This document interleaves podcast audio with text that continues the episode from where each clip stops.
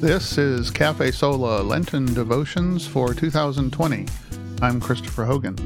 If you're new to Cafe Sola, remember to like and subscribe and share. The text for today is 1 Corinthians 13, verses 1 through 13. If I speak in the tongues of men and of angels, but have not love, I am a noisy gong or a clanging cymbal. And if I have prophetic powers and understand all mysteries and all knowledge, and if I have all faith so as to remove mountains, but have not love, I am nothing. If I give away all I have, and if I deliver up my body to be burned, but have not love, I gain nothing. Love is patient and kind. Love does not envy or boast. It is not arrogant or rude. It does not insist on its own way. It is not irritable or resentful.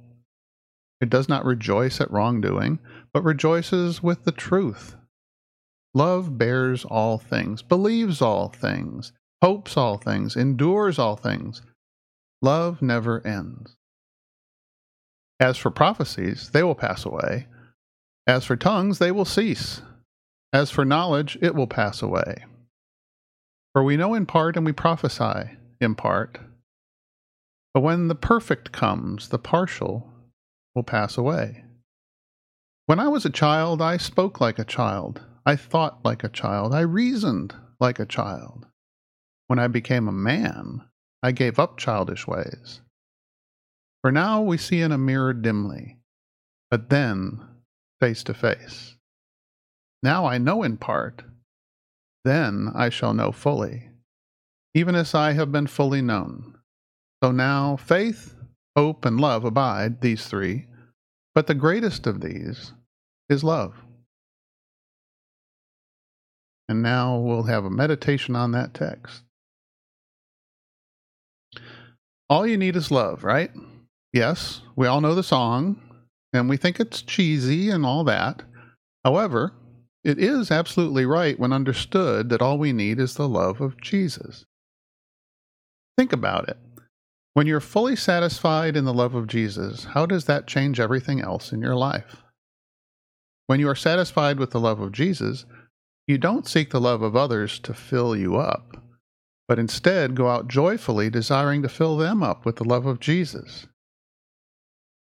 When you are loved by Jesus, then you don't seek to drain others, but rather to fill them up. Yes, you do not see your spouse, children, parents, siblings, friends, coworkers, and fellow saints as those there to serve you, but rather as those given to you in your life to love sacrificially, just as Jesus loved and loves you. How are we satisfied in the love of Jesus? Is it by a cognitive decision? Is it by making the decision to try harder to recognize all the ways Jesus loves us? Is it something that we do? No, but rather, we receive the love of God in Christ Jesus by faith. Yes. yes. Spirit gifted faith trusts in Jesus' cross alone and rests in his love unceasing. Only by faith is our life filled with joy in the knowledge that Jesus loves us.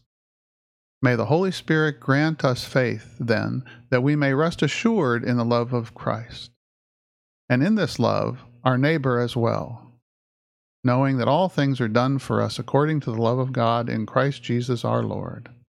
Amen. Thank you for joining me here on Cafe Sola for this Lenten devotion for 2020. Remember to like, follow, subscribe, and share, and we'll talk with you next time. God's blessings.